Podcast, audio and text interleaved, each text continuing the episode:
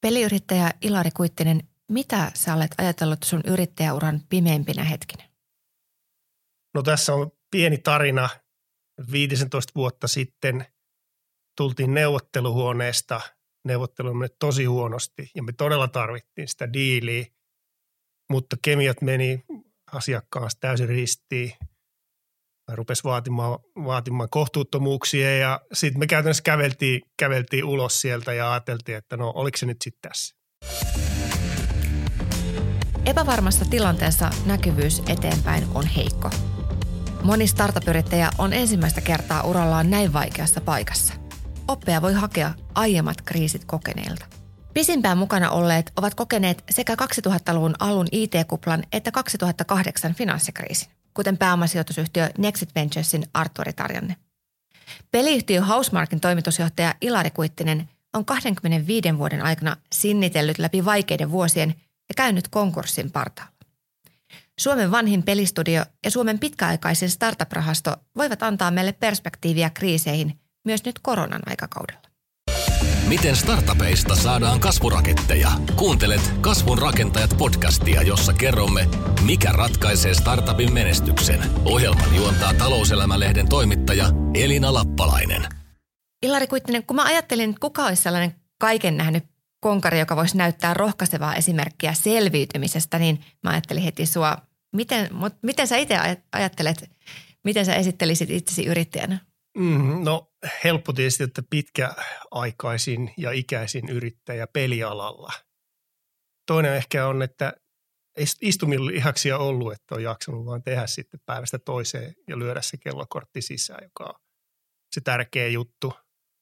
Ja kyllä, kyllä mä sanoisin kanssa, että yrittäjänä on, on Nassin Talebia mukaillen nahka liossa ollut, eli me ollaan tosi paljon investoitu firmana omiin juttuihin. No sille, sille varmasti koko peliala on kiitollinen niille juurille, jotka te olette rakentaneet. Te olette perustettu vuonna 1995 ja teillä on juuret Suomen demoskenessä eli niiden pelidemojen tekemissä harrastajapiireissä. Mutta erityisesti teidät tunnetaan avaruusräiskintäpeleistä, kuten Stardust-sarjasta, mutta se on historiaa. Millainen peliyhtiö te olette nykyisin? No aika paljon isompi kuin silloin joskus aikanaan, eli, eli meillä on reilu 80 ihmistä töissä tietenkin monesta eri kansallisuuksista. Tehdään isointa tuotantoa, mitä on ikinä tehty ylivoimaisesti. Eli keskitytään yhden ison pelin tuotantoon. Ja voi sanoa, että varmaan yksi suurimmista tuotannoista, mitä Suomessa on tehty. Millaisessa kunnossa te kohtasitte koronakriisin nyt taloudellisesti ja miten tämä on teihin vaikuttanut? No meillä on vähän niin kuin business as usual siinä mielessä, että meillä on pitkäaikainen sopimus ollut just tämän kyseisen pelin kehityksestä – Eli, eli taloudellisesti ei ole, ei ole vaikuttanut ainakaan näin lyhyellä tähtäimellä. Eli hyvästä kunnossa niin sanotusti. Kyllä joo, voisi näin sanoa. No oikeastaan tämä koronakriisi ei siis teillä tunnu, mutta toisaalta aikaisemminkaan teidän vaikeudet ei ehkä ole johtuneet ulkoisista talouskriiseistä, eikö totta? Joo, kyllä ne enemmänkin on ehkä näitä, näitä peliala omia syklejä, että meillä on ollut konsolisyklit ja uudet alustat ja niin edelleen. Ky- kyllä se enemmän siitä on, mutta to- toki kyllähän nämä isot, isot kriisit vaikuttaa tietenkin myös meidän potentiaalisten asiakkaiden eli pelijulkaisijoiden rahoituksen saamiseen. Eli, eli niin kuin epäsuorasti varmaa, mutta ei, ei aivan, aivan niin kuin voi suoraan, suoraan vaikutusta nähdä. Mennään niihin vaikeisiin hetkiin vielä lisää kohta. Mutta Arturi Tarine, teillä Nexit Venturesissa on muista pääomasijoittajista hyvin poikkeava toimintatapa. Teillä on kerrallaan yksi rahasto, jonka sijoituskohteiden kanssa te sitten työskentelette pitkään – ja viimeisin 85 miljoonan euron rahasto oli vuodelta 2008. Ja siitä parhaita kohteita on olleet erityisesti Octoshape ja Ekahau, jotka on myyty yli sadalla miljoonalla eurolla. Te sanotte, että te olette aktivistisijoittaja. Mitä se tarkoittaa?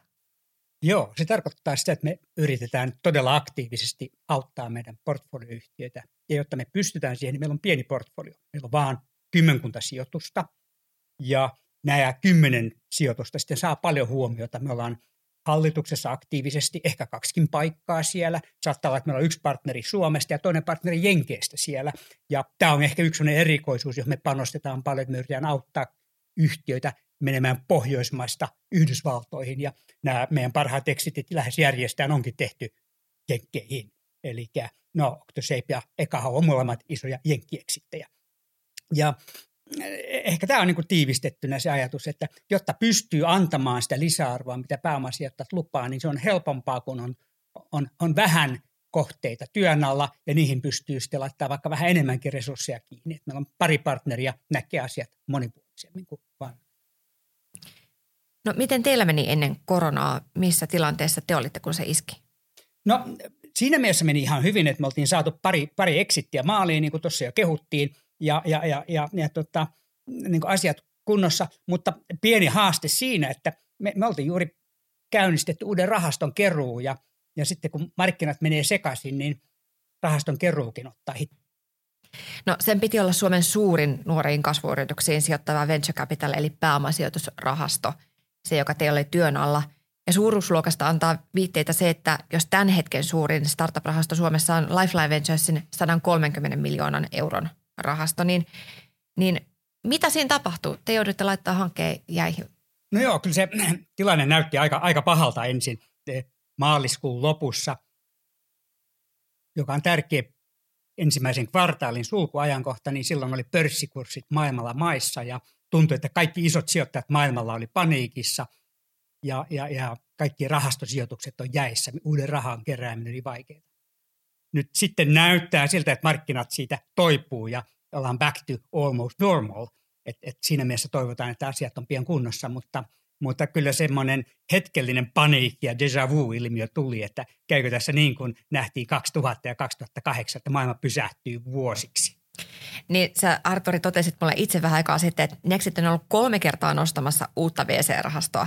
2000, 2008 ja nyt 2020. Pitäisikö teidän tehdä tästä jotain johtopäätöksiä? No kyllä me ollaan saatu ammattisijoittajilta kyllä sellainen vinkki, että meidän pitää ruveta myymään tämmöisiä ennustuspalveluita, että me tiedetään, että koska, koska Nexit nostaa rahastoa, niin silloin tulee seuraava iso markkinakatastrofi. Mutta tota, ehkä siinä pientä kehitystä on, että jos vuonna 2000 niin me desattiin fundia, ehdittiin tehdä sijoituksia, sitten lähti mattoalta 2008, ehtiin tehdä muutama sijoitus ja sitten lähti mattoalta ja nyt näyttää siltä, että rahasto nousee vasta sen kriisin jälkeen, jolloin, jolloin niin tilanne on selkeästi parempi. Mitä se tarkoittaa pääomasijoittajan tuollaiselle niin rahaston syklille sitten, että jos se on niin kuin reisattu se rahasto siinä syklin alla ja sitten pääsee sijoittamaan ehkä halvempiin yhtiöihin, kun valuatiot on pudonnut vai minkälaisia niin, vaikutuksia no, sillä on? kysymysmerkki on siinä, että kuinka paljon on ehtinyt tehdä sijoituksia, kun valuaatiot tippuu ja ehkä suunta, mihinkä kannattaa sijoittaa, muuttuu. Että jos on just ennen koronaa laittanut matkailualan yrityksiin paljon rahaa kiinni, niin voi olla, että on pikkasen vaikeassa hapessa. Vastaavasti, jos on just nostanut rahaston, mutta ei ole tehnyt yhtään sijoitusta, niin on sitten kaikki mahdollisuus miettiä, että mistä ne uudet tähdet tässä tilanteessa niin sitten riittää sitä kuivaa ruutia, niitä mm. pelimerkkejä siinä vaiheessa.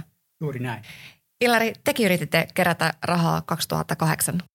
Joo, kyllä, kyllä. Ja tota, alussa meni kesällä hyvin ja meillä oli apuna investointipankki siinä jeesaamassa ja paketit kasassa ja, ja paljon, paljon tuota, niin kuin treffejä alkusyksyyn ja niin edelleen. Ja tota, yritettiin, yritettiin reisata rahaa tuohon itse julkaisuun, oltiin pari vuotta tehty digitaalisia pelejä, se oli se meidän, meidän iso juttu ja uskottiin, että se tulee tota, digitaaliset konsolipelit ja PC-pelit tulee isoksi jutuksi ja, ja tietenkin haluttiin saada isompi siivu siitä arvon lisäyksestä ja yritettiin sitten saada rahaa sitä varten, että oltaisiin itse myös rahoitettu ne pelit eikä, eikä joku muu, muu olisi niitä rahoittanut ja ottanut iso, iso osa siitä lisäyksestä, mutta tuota – ensimmäiset treffit tuossa elokuussa taisi olla, niin meni ihan hyvin ja rupesi tulee lisää. Ja, mutta tota, siinä se taisi elokuu se loppupuolella vai syyskuun alussa, kun sitten niin, niin ne, en, en nyt muista paljon, sanotaan, että puolen tusinaa tapaamista siellä jossain tulevaisuudessa syksyssä, niin yhtäkkiä ne peruntuu, että,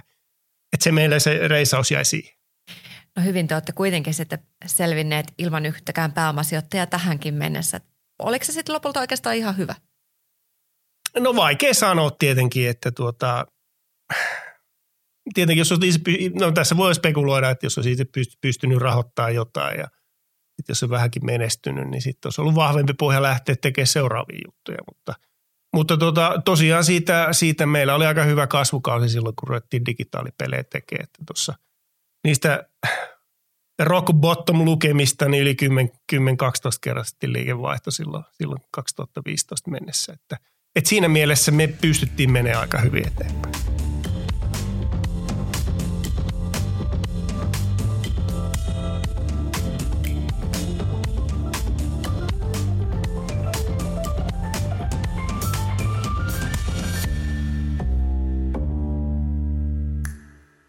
Arturi Tarine, tämä on jo kolmas talouskriisi, jonka Nexit Ventures pääomasijoitusrahasto on kohdannut.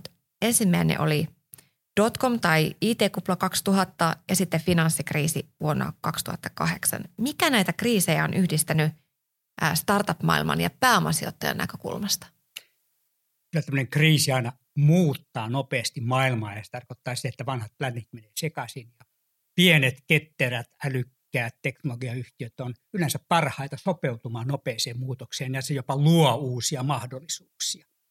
Ja, ja itse asiassa kun tilastoja katsoo, niin huomattava määrä innovaatioista ja uusista tähdistä on syntynyt nimenomaan tämmöisen kriisin keskellä, jossa paitsi aukeaa se uusi ikkuna ja näkymä siihen, niin ehkä vapautuu laadukkaita resursseja muista prosesseista sen kriisin takia samalla voisi sanoa, että sijoittajille se on myös mahdollisuus, varsinkin jos on sijoittaja, jolla on sitä kuivaa ruutia käteistä tilillä, niin se on sille mahdollisuus pelata sitä peliä ja etsiä niitä uusia voittajia, jos vaan kestää pää ja uskalla. Mutta siinä on myöskin dramaattisia vaikutuksia, niin kuin ähm, tietysti pörssikurssien laskut laittaa monet niin kuin pääomasijoitusrahastoihin sijoittavat, eli LP niin kuin jäihin, eli uusien rahastojen kerääminen voi olla vaikeaa. Äh, yrityskauppamarkkina mitä sille käy, sekin menee jäihin. Joo, kyllähän se on sille haastava, että kriisin keskellä prosessit pysähtyy ja, ja, ja liikkumatila kapenee paljon monella tapaa. Ja ne on hyvin monimutkaisia ne tapahtumasarjat ja ketjut ja voi olla usein aika pitkävaikutteisia. Että siinä, siinä jos ei ole niitä resursseja valmiiksi taskussa, niin niitä voi olla vaikea kerätä. Että ei se, voisi kuvitella, että on helppoa hyötyä kriisistä, mutta totuus on, että koska se maailma muuttuu niin nopeasti ja moni asia menee jäihin, niin sen tilanteen hyödyntäminen voi olla todella vaikeaa vaikeaa ja, ja ehkä se pelko nousee sijoittajille päälle sen ahneuden tilaan, joka tarkoittaa sitä, että, että tämmöisiä rohkeita liikkeitä tekee vain harva.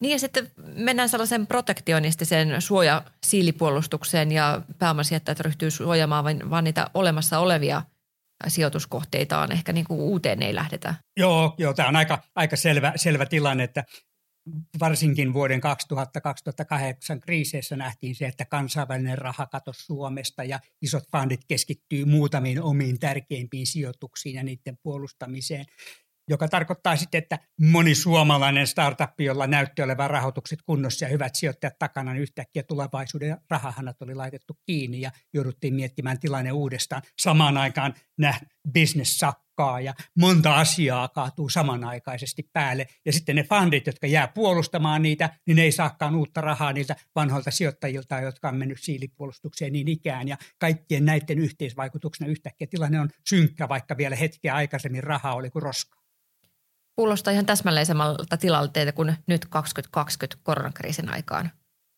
Joo, kyllähän tässä on paljon samaa. Nyt, nyt sitten tietysti näyttää siltä tällä hetkellä, että kurssit palaa teknologiapuolella varsinkin nopeasti. Että jos näin käytetään tämmöinen lyhyt V-tyyppinen prosessi teknologian mielessä, niin silloin ehkä päästään tosi vähin kolhuin.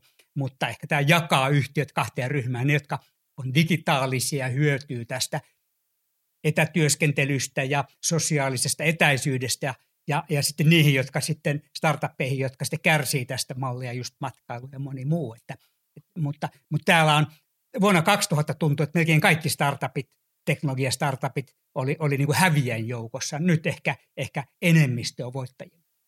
Mulla on kysymys Arturille liittyen tuohon rahoituksen muutokseen, että jotenkin tuntuu just tämä 2008 tuntuu, että se on vaikuttanut aika paljon. Jos katsoo peliala rahoitusta 2010-luvulla – niin kaikki isot menestykset on saanut ulkomailta ne isot rahapotit. Vaikuttiko tämä 2008, 2008 niin paljon, että suomalaiset ei enää oikein, ettei ollut rahkeita tai halua tai muuta, koska näyttää siltä, että kaikki isot supercellistä lähtien, visibiliteetti on heikko ja näin muuta kenttää, sä tiedät sen, niin tuntuu, että ne on saanut ne rahansa ulkomailta. Joo, no kyllä, kyllä 2008 kriisi oli sillä tavalla, tai sanotaan, että jos mä vertaan näitä eri kriisejä pikkasen tässä, että miten erot toisistaan, niin 2000 oli oli nimenomaan teknologiakriisi. Ja, ja se tarkoittaa, että se paino venture fundit kaikkialla maailmassa ahdinko. Yhdysvalloissa toivuttiin pikkasen nopeammin ja siellä auttoi se, että siellä oli pitkä historia hyviä tuotteja koko 80-luku ja 90-luku, jolloin sijoittajat tiesi, että hei, tässä on 20 vuotta tahkottu rahaa, niin, niin kyllä tästä nousta. Mutta silloin 2000 se ongelma oli ehkä nimenomaan siinä, että se markkina ei ollut valmis ja teknologia ei ollut valmis. Se oli niin kuin, perustui tyhjille odotuksille. To, toki näin, toki näin. Että se, se kuplahan oli ilmeinen. M- mutta että se, siitä kuplasta toipuminen ei pelkästään riittänyt. Se kupla puhkastiin Euroopassa. Euroopassa lisäksi puuttu ja erityisesti Suomessa puuttu se pitkä historia onnistumisia. Ja, ja, ja sitä kautta niin ei ollut syntynyt sellaista sijoittajakuntaa, jotka laittaa rahaa venture-rahastoihin, jotka tietää, että kyllä tämä pitkässä juoksussa kannattaa. Semmoisia ei täällä ollut, ei ollut Suomessa eikä oikeastaan koko Euroopassa. Ja sitten tuli vielä 2008 uudesta, että just kun lopulta näytti siltä, että päästään tästä toipumaan, niin taas vedettiin matto alta.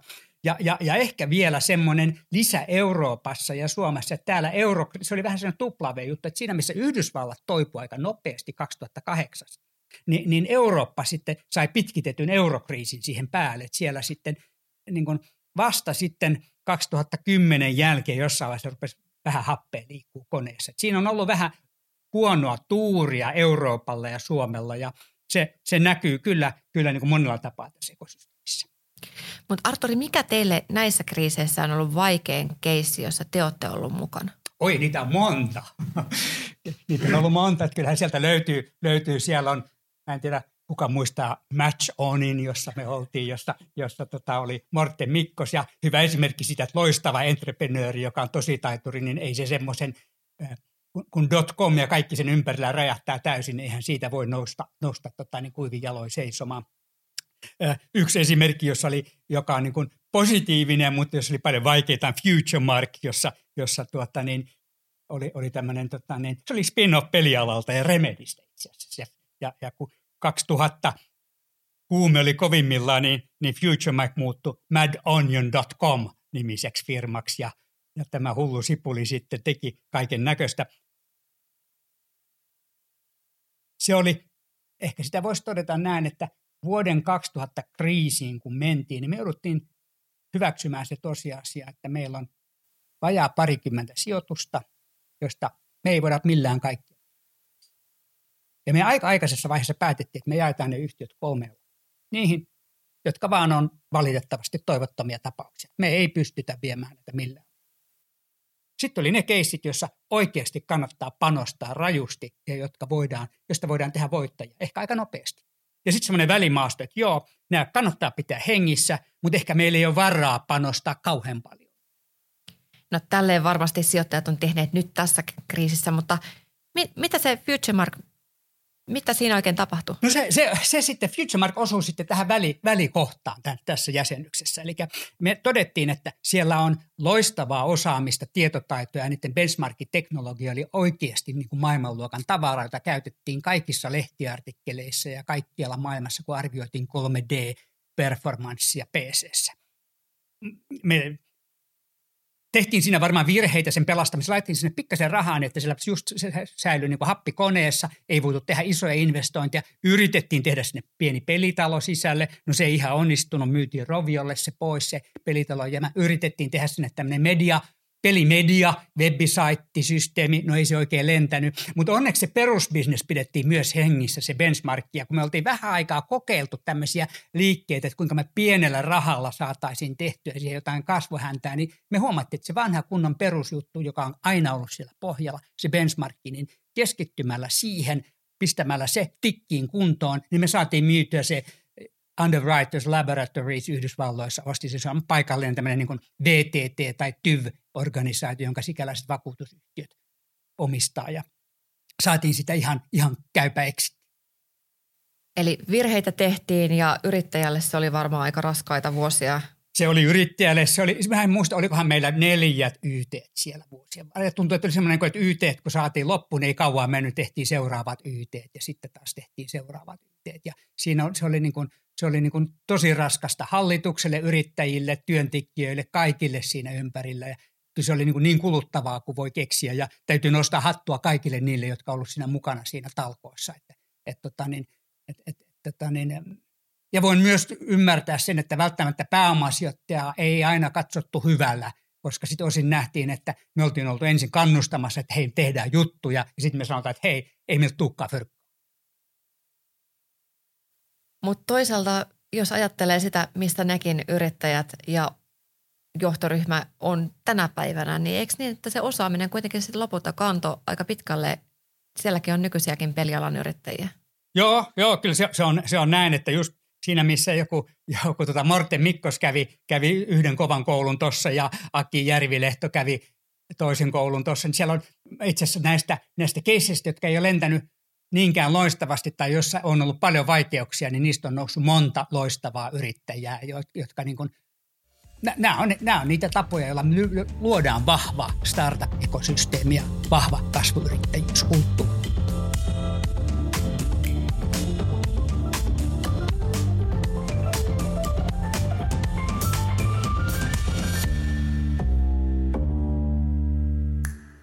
Ilari Kuittinen, sä oot yrittäjänä aika harkitseva. Se on onni, koska muuten myös Hausmarkin taru olisi voinut päättyä myös 2000-luvun IT-kuplan aikana. Silloin kännykkämarkkinat oli nousussa ja kaikki näihin uusiin internetyhtiöihin virtassijoittajarahaa ja Suomessa tähän riittyi sitten tämä aikainen mobiili-internetin WAP-teknologian kehitys ja kiitos Nokian. Mutta silloin nämä Nokia ja teleoperaattorit usko kännykkäpelaamiseen VAP-yhteydellä, mikä tietysti nyt kuulostaa tosi kaukaiselta. Mutta silloin tekin mietitte, miten siitä kasvusta pääsisi osalliseksi. Kerrotko, miten Springtoissa sai alkunsa? No joo, Springtoissa 99 syksyllä ruvettiin miettimään aihetta ja tuota, oikeastaan voi sanoa, että varmaan eikö se ole niin, että pari vuotta aikaisemmin vasta Suomeen oli tullut riskirahastot. Varsinaiset ensimmäiset VC, VC-rahastot, siis niitä ei paljon ollut olemassa ennen sitä. Ja selkeästi tällaista toimintaa rupesi, rupesi tulemaan ja rupesi olemaan jotakin esimerkkejä. Niin me ruvettiin sitten miettiä, että spin-offattaisiin mobiili, mobiilijuttu, mobiilipelitalo ulos. Ja siihen sitten tuli, tuli tota mukaan Equitech ja, ja Tele, Telecom Finland, vai mikä sen nimi oli silloin, niin niin alkurahoituksena ja saatiin 2000, taisi olla toinen päivä tammikuuta, kun allekirjoitettiin sitten perustamissopimukset, saatiin kahdeksan miljoonaa markkaa rahoitusta alo- aloittaakseen se firma ja loppujen lopuksi äh, se summa sitten, sitten taisi mennä lähde 10 miljoonaa, joka sinne reisattiin. No siitä tuli yksi maailman ensimmäisestä kännykkäpeliyhtiöstä ja, ja tosiaan keräs sen ajan Suomeen ihan todella merkittävän pääomasijoituspotin. Se, sä seurasit sitä yhtiön hallituksessa. Millaista se meno silloin oli? Ilmeisesti rahankäyttö oli sitten vähän holtitonta. No tietysti jälkikäteen on helppo sanoa, että se oli holtitonta, koska silloinhan uskottiin, että nämä markkinat aukeaa nyt niin kuin vuoden kahden sisällä. Että tässä tulee hirveän iso, iso markkina, markkinabuumi ja, ja ja sitä kautta niin kuin ne sijoitukset on, on tärkeitä. Kanssa muistettavaa, että me tullaan siitä 2000 kesän IO-boksi supermenestyksestä, joka tota, sai myös rahoittajille semmoisen ajatuksen, että hei kasvatetaan nämä firmat tosi nopeasti. Niin sijoittajat työlsi sellaiseen nopeaan Joo, kasvuun ky- ja niin painosti kyllä, niin kuin siihen, että kyllä, toimistoja että, maailmalle ja...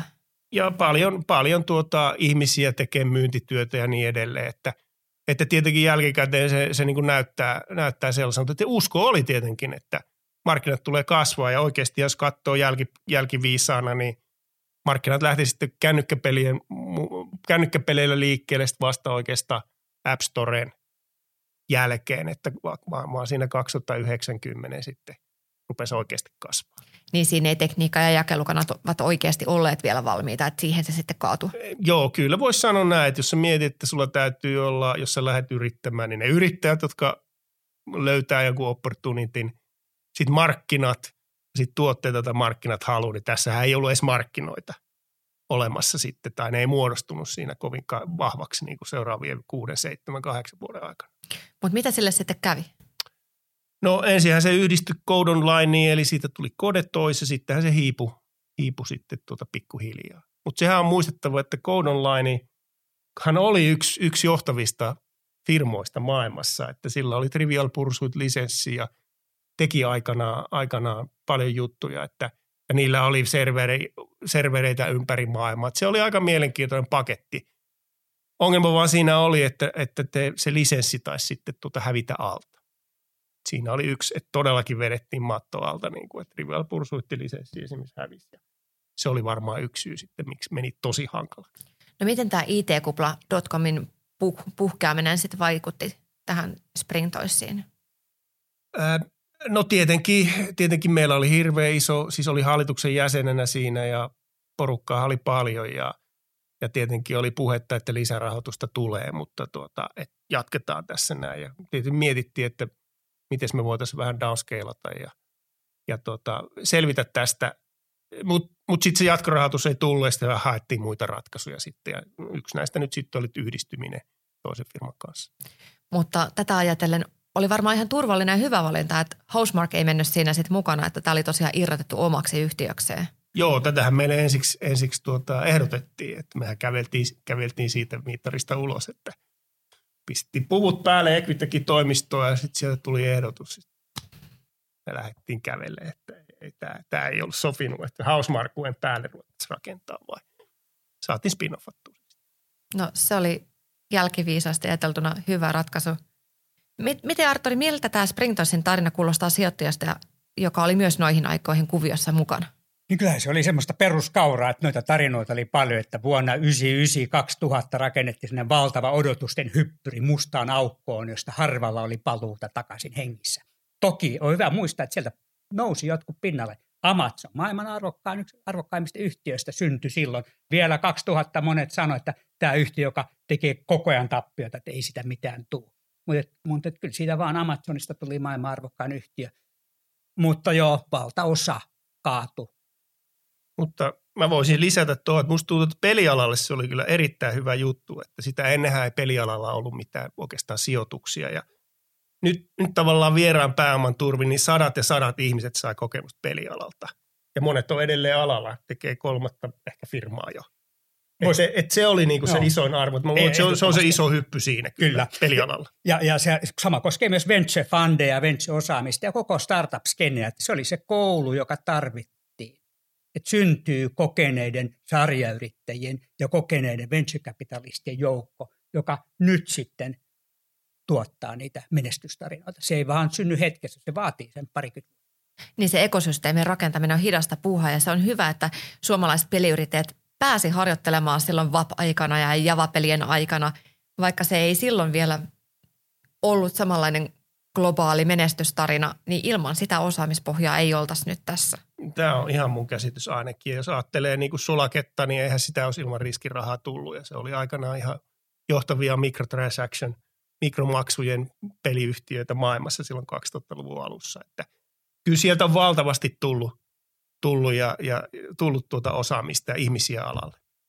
Eli varmasti, jos nyt on startuppeja, jotka kaatuu, niin ehkä meidän kannattaa ajatella, että ne on niin kuin oppirahoja, niistä tulee ehkä sarjayrittäjiä ja sitten seuraavassa aallossa ne menestyy. No Ilari, teidän omat mustat vuodet Hausmarkilla oli kuitenkin sitten 2004-2006. Mitä silloin tapahtui? No meillä oli monenlaista siinä. Me oltiin tultu muutama vuosi aikaisemmin tehty ensimmäinen konsolipeli, joka oli muun muassa ensimmäinen Suomessa tehty konsolipeli Xbox Transfer Snowboarding. Ja tietenkin siinä hyppäys oli, että yritettäisiin tehdä vielä isompaa. Ja, ja mitä alun perin kävi, että meillä oli suunniteltu, että meidän tästä pelistä tulisi jatko-osa ja meidän julkaisija, julkaisijan kanssa jo kesällä 2002 siitä puhuttiin ja – vähän niin kuin sovittiinkin, mutta tietenkin meidän julkaisija joutui vaikeuksiin ja se oli aika, aika, aika lailla, eli Atari kautta Infogrames. Ja se oli aika lailla velkarahalla vivutettu, että varmasti just tämä, tämä kriisi, kriisi vaikutti tosi paljon heihin. Siitä lähti vähän semmoinen otsikko, otsikko-aika, että, että me itse asiassa yksi ainoa sijoitus, mikä on tehty, meihin tehty, niin SIM, Creative Industry Management, pienen pikku rahaston teki, jonka avulla sitten osittain rahoitettiin aika kunnianhimoista peliprojektia laitettiin silloin siihen yli puoli miljoonaa euroa ja se oli aika lähellä, että saatiin se myytyä, mutta näinhän se on vähän niin kuin digimaailmassa, että se on joku nolla tai ykkönen, että et, et lähellä ei ole mitään. Mutta siinä, siinä sitten selviytyäkseen tehtiin kaiken näköisiä asioita, että pieniä projekteja. Muun muassa palattiin mobiileihin ja tehtiin joku mobiiliprojekti ja muun muassa, muun muassa Narnia-leffaan perustuva, perustuva kännykkäpeli. Ja et, et monenlaista sitten selviytyäkseen tehtiin ja myyntiin kanssa niitä isoja juttuja. Ja oikeastaan miten siitä sitten loppujen lopuksi selvitti, että siinä oli vähän sellaista strategiaa hakua. Niin alkoi tulla tuota merkkejä, että konsolivalmistajat rupeaa pistämään digitaalipalveluja ylle. Eli, eli markkinat sellaisille pienille digitaalipeleille, digitaalisille jaetaville peleille alkoi muodostua vasta silloin. Ja, ja siihen sitten ajateltiin, että me ollaan, me ollaan täydellinen fitti tuohon ja ruvettiin sitten tekemään. Ja sitä kautta sitten saatiin ensimmäinen diili, joka oli Sonin kanssa vuonna 2006 ja siitä lähti aika, aika hyvä, hyvä tota, lähes kymmenen vuoden kehitys eteenpäin. Mutta siinä vaiheessa, kun te olitte käyttäneet sen puoli miljoonaa omaa rahaa kunnianhimoiseen toimintapelisuunnitteluun, josta ei sitten tullutkaan mitään. Julkaisija ei löytynyt ja se investointi valui hukkaan. Ja tämän kuplan puhettua kaikki investoinnit peliala oli aika lailla jäissä, niin te olitte aika säästöliekillä. Kyllä vaan, että kyllä me aika pieneen, pieneen tuota, henkilömäärään mentiin, mentiin silloin. Että meillä oli ehkä silloin transferin aikana sellainen lähemmänä 30, varmaan kun virallinen luku on 27-28. Ja, ja tota, mentiin jonnekin 12 henkilöä silloin. silloin ja tota, siitä vaan kuitenkin päästiin, päästiin eteenpäin ja, ja sitten ruvettiin löytää sitä omaa rytmiä ja omaa markkinaslaissia, voisiko sanoa, oma, oma markkina puolta sieltä, ja, joka oli uusi nouseva markkina ja me tiedettiin, että pystytään tekemään hyviä tuotteita siihen. Mutta mut näin se oikeastaan meni lyhykäisyydessä. Kun sulla on tällainen 25 vuoden perspektiivi pelialan yrittämiseen, sä oot nähnyt monet kriisit ja kuprut, niin mikä sieltä näistä vaikeista vuosista on sellainen selviytymisstrategia ja oppi, joka voi nyt antaa ehkä toivoa tai, tai oppeja muille yrittäjille vaikeassa tilanteessa? Kaikki yrittäjät on erilaisia, että tuota, tosissaan me ainakin ollaan, ollaan aina niin kuin pistetty niin sanotusti nahkaliko, eli, eli me ollaan investoitu hausmarkkuna tosi paljon uusia juttuja, josta oletetusti aina suurin osa epäonnistuu. Mä nyt itse asiassa laskiskelin sitä, me lähes päivälle ollaan 25 vuotta siitä, kun tämä homma lähti liikkeelle, että saatiin ensi, ensimmäinen allekirjoitto soppari ja saatiin ensimmäistä rahat. Niin tota, meillä tosissaan historiallinen liikevaihto reilu 50 miljoonaa ehkä tähän, tähän mennessä ja, ja tuota, 8,5 miljoonaa on T&K. Sitten kun laskee sitten vielä päälle jotain muuta, että se on niin kuin ainakin joka kuudes euro. Että, et, et, tavallaan se, että jos sä et itse usko johonkin ja sijoita siihen, niin aika harvoin varmaan se sijoittajakaan uskoo. Ja kuka haluaa tehdä se. Et se on niin kuin ainakin yksi juttu, että sun täytyy itse näyttää, että sä uskot tähän juttuun. Eli pistää nahkaa likoon. Meidän tapauksessa – perustajat, omistajat on halunnut sijoittaa yritykseen sen sijaan, että ottanut sieltä rahaa pois. Ehkä tuossa voisi koko Suomen teollisuus ottaa jotain oppia, laittaa joka kuudes euro T&K, niin sillä saataisiin varmaan Suomen nousu. Aika, aika monen muutos varmaan tapahtui. En tiedä, mikä se nykyinen prosentti on. Onko Arturilla mitään Jos neljä prosenttia on se tavoitetaso tällä Joo. hetkellä ja ollaan kaukana, niin tuota, Joo. Joo, kyllä. Ja sitten tietysti yrittäjänä, tietysti nämä on niin henkilökohtaisia kokemuksia, että tietysti pitkäjänteisyys ja vähän niin kuin yritys ja kymmenen, niin yritys ja ehkä henki, henkilöstön porukka siinä on hyvin isossa roolissa ja ensisijassa melkein. Että oikeastaan meillä ainakin on vähän ehkä yrittäjät on joskus ollut vuoden ilman korvausta, kun ollaan menty eteenpäin. Että Miten sitten sinnittelee ilman mitään palkkaa itse? No yrittäjän täytyy vähän varautua varmaan pikkusen, pikkasen enemmän kuin ehkä tavaa ihmisiä. Että, että, että näin, se vaan, näin se vaan. Se aina on epävarmuutta tuolla, tuolla tuota edessä ja ei oikein tiedä, missä mennään. Täytyy vähän varautua ehkä enemmän kuin tavan, ehkä tavan palkansaisiin. Tai en mä tiedä, tavan palkansaajakin on ihan hyvä varautua kyllä. Puskurit kunnosta. Mm. Eli sekä suomalaiset pääomasijoittajat, mutta myöskin yrittäjät on nyt kokeneempia ja ammattimaisempia.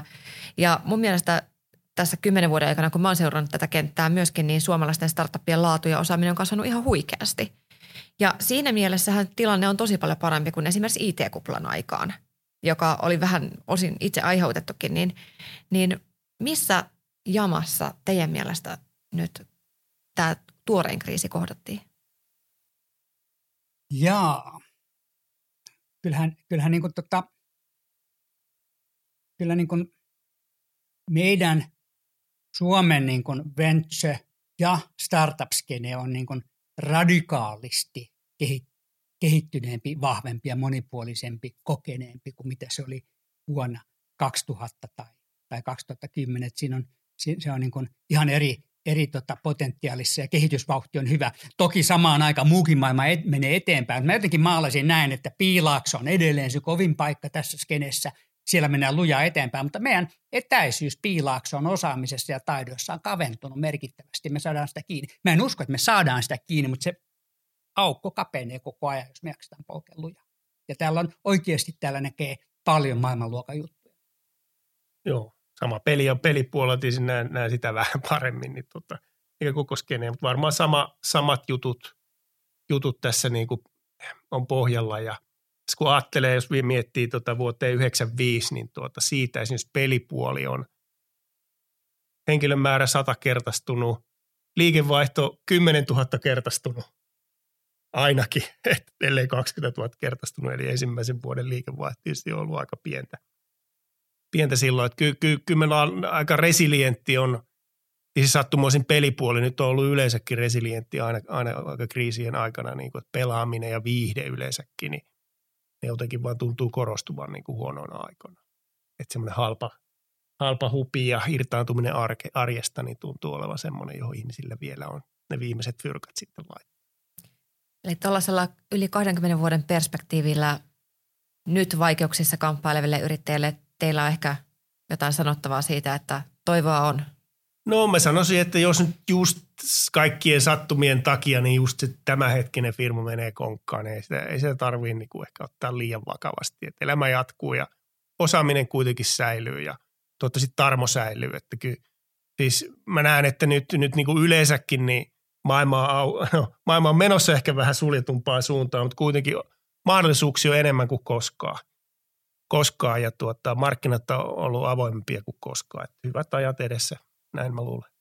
No ja tuntuu, että on, jos niin tätä markkinan tilannetta katsoo ja seuraa, niin mulla on yksi tunnusluku, jota mä seuraan ja näen, että se korreloi aika hyvin. Puhuttiin sitten venture-rahoituksesta tai startuppien exiteistä tai, tai ylipäätänsä koko tästä tunnelmasta, niin se on katsoa, että kuinka Nasdaq kehittyy. Että jos, jos Nasdaq-kurssit pysyy korkealla ja kehittyy hyvin, niin, niin silloin tunnelma on kohillaan. Ja sitten jos se tippuu alas, niin silloin se on erityisen hyvä hetki luoda niitä uusia Eli aina on hyvä aina hetki hyvä uusille hetki. startupeille.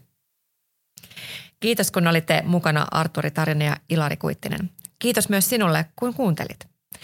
Jos tykkäät podcastistamme, paina sitä jaa-nappia ja kerro meistä verkostollesi somessa. Voidaan jatkaa keskustelua siellä, kerro omat ajatuksesi ja mikä jäi mietityttämään. Tämä on Kasvurakenteet podcast ja puhumme startup-yritysten menestyksen työkaluista. Tule mukaan taas kahden viikon kuluttua. Silloin puhumme siitä, miten startupit voivat pelastaa maailmaa.